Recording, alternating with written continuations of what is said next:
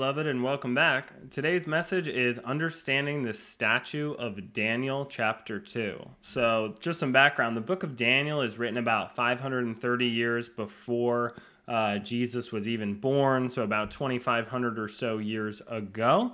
It's really an amazing book. The book of Daniel and the book of Revelation, they tie in together a lot, a lot of the same or, or very similar prophecies when you're talking about uh, eschatology, study of the end times thing.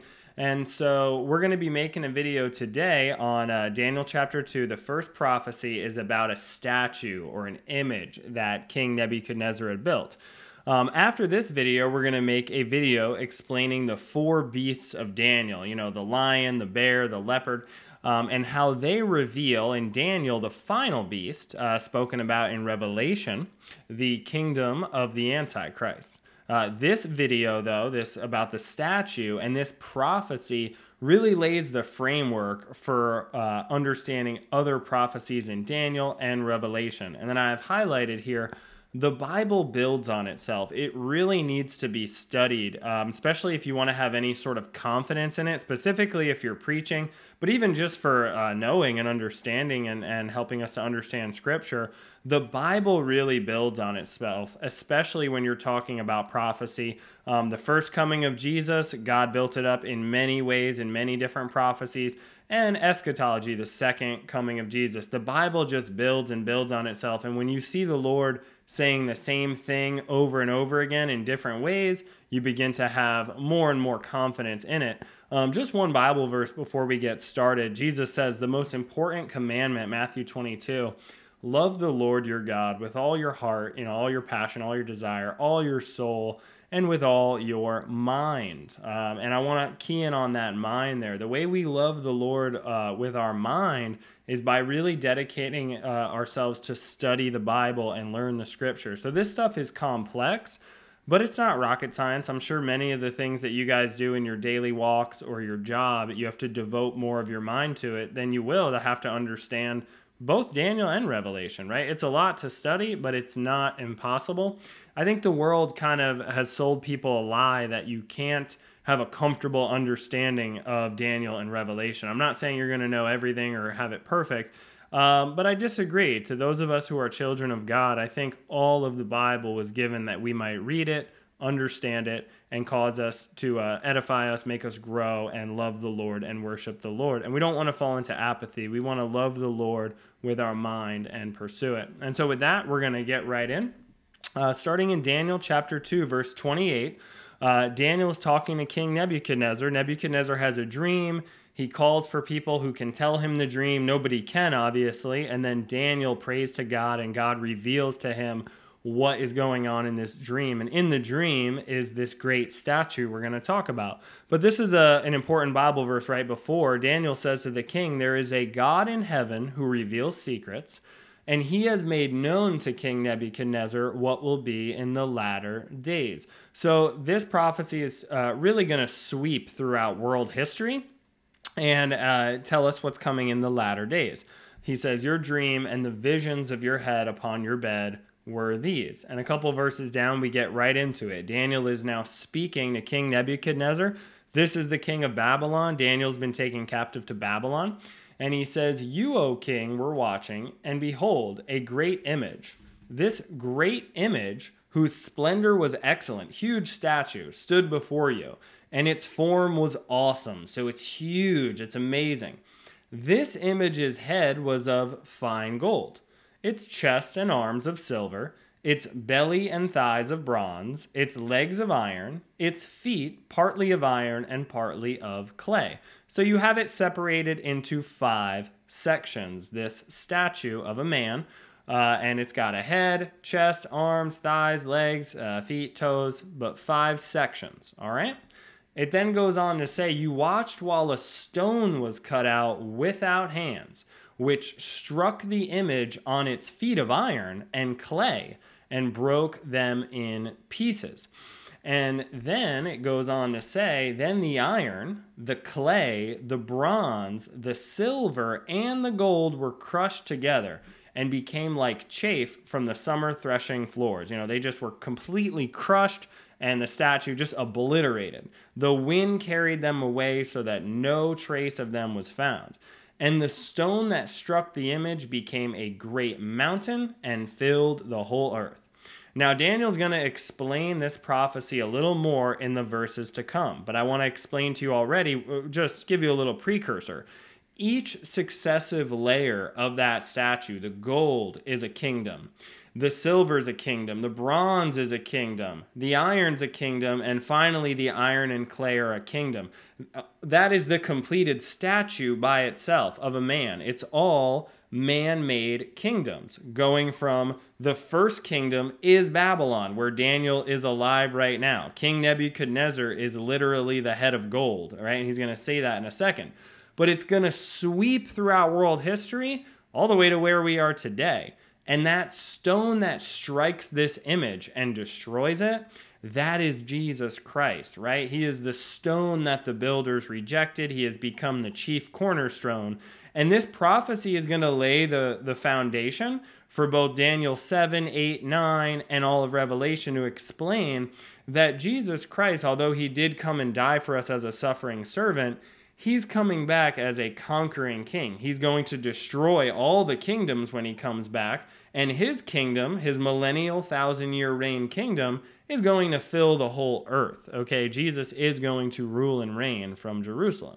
And so I want to give you some background, but now I want you to see it in scripture. So then it goes on to say, This is the dream. Now we will tell you the interpretation of it before the king. And then Daniel says very clearly to King Nebuchadnezzar, you, O king, are a king of kings, for the God of heaven has given you a kingdom. God is sovereign over it all. Even though King Nebuchadnezzar was kind of a wicked king, but it doesn't matter. God is sovereign over all of that. Any king who has power. Um, he's given you a kingdom, power, strength, and glory. Okay? And wherever the children of men dwell, or the beasts of the field and the birds of the heaven, he has given them into your hand, and has made you ruler over them all.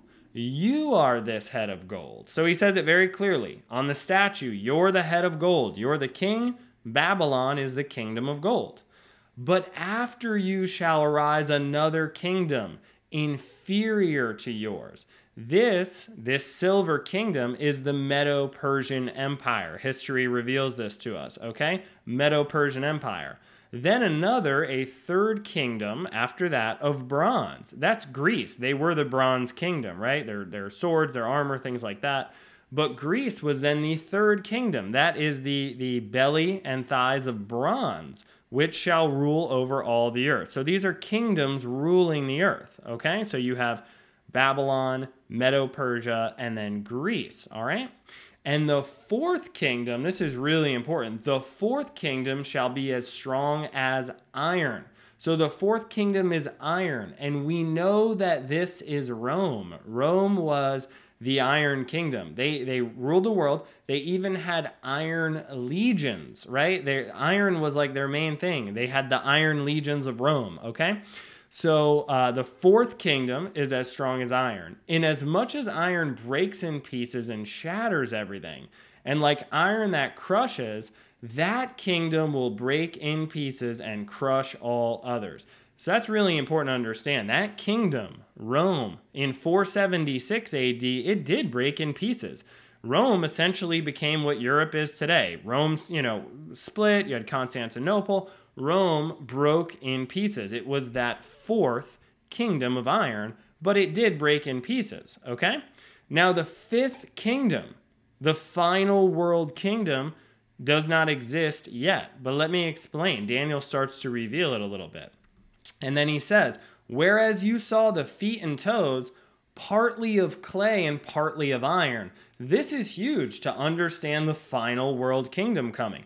It's partly of iron, the system of Rome. It's probably going to be a revived Roman Empire. It seems overwhelmingly throughout many parts of the Bible, it's probably going to be centered around Rome or Europe. Um, but the feet and the toes are the final world kingdom, uh, partly of potter's clay and partly of iron.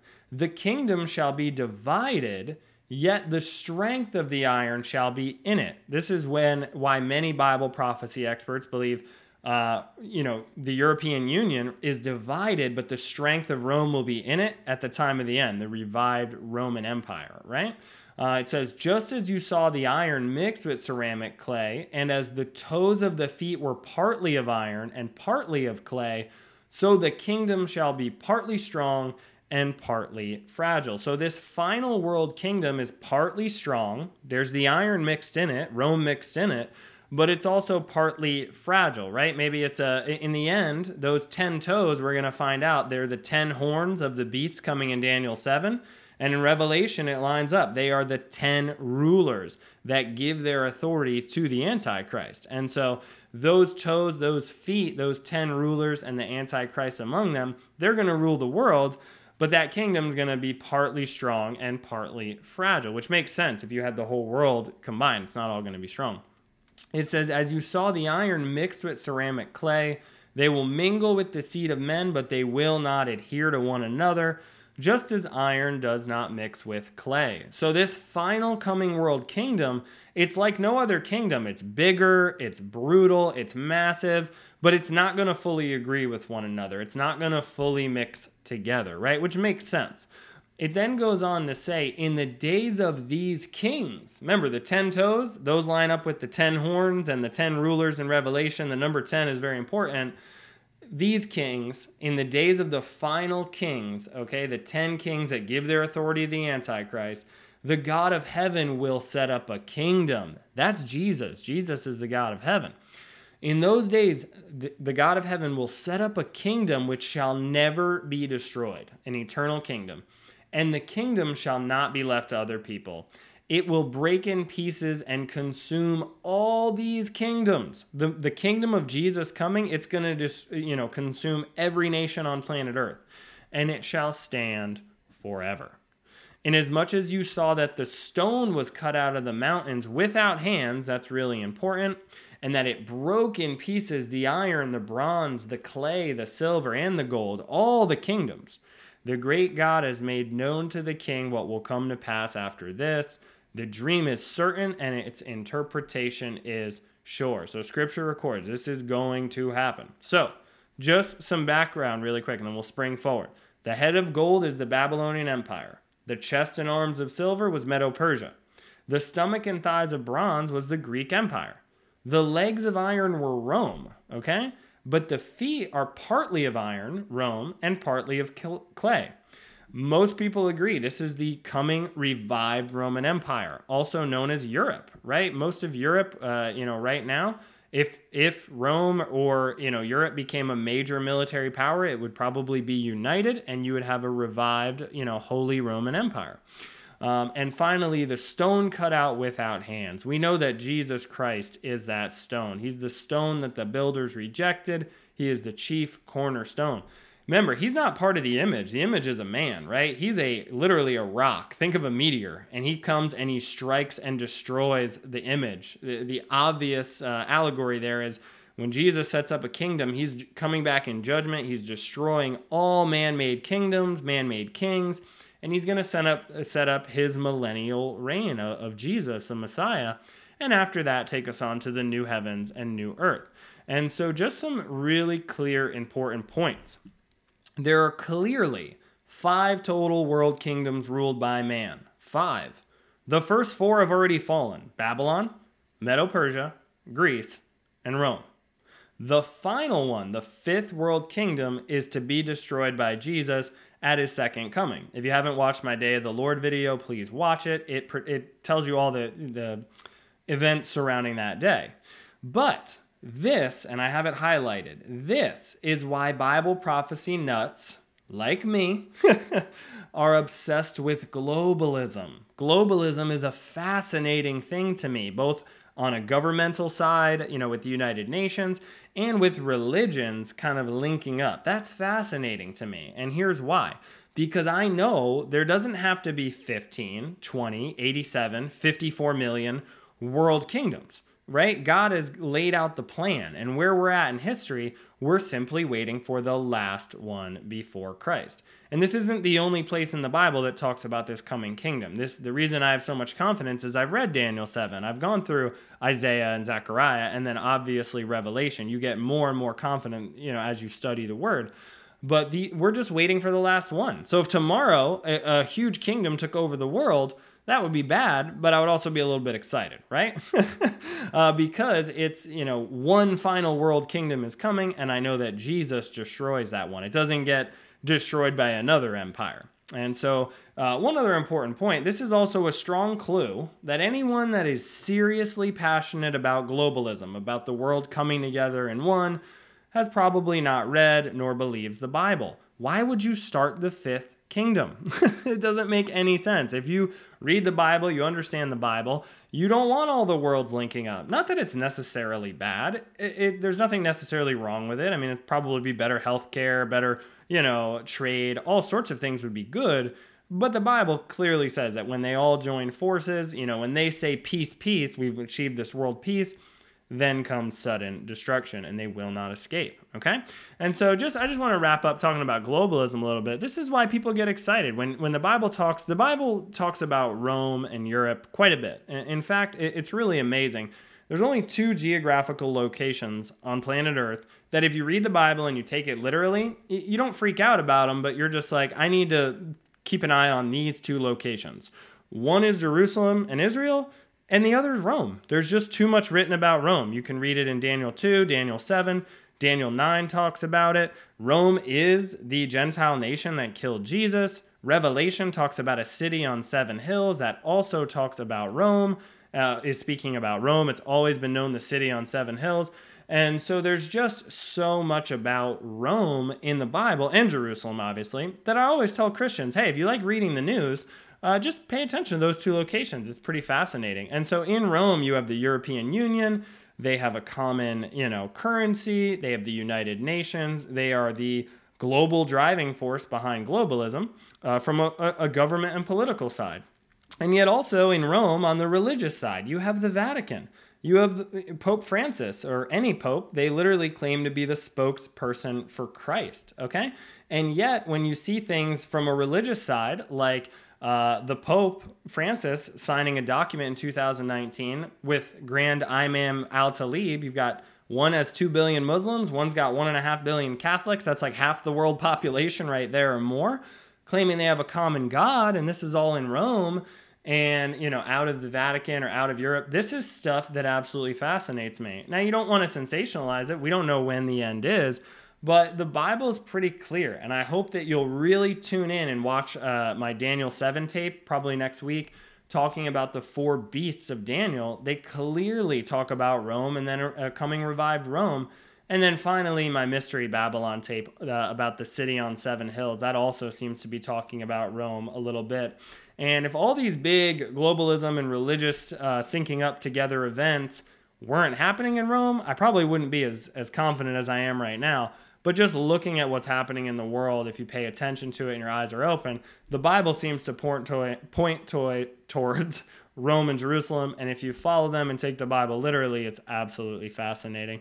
Hope you guys enjoyed this video. I hope you have a greater understanding of the statue of Daniel. Uh, may God bless you and keep you. Have a great day.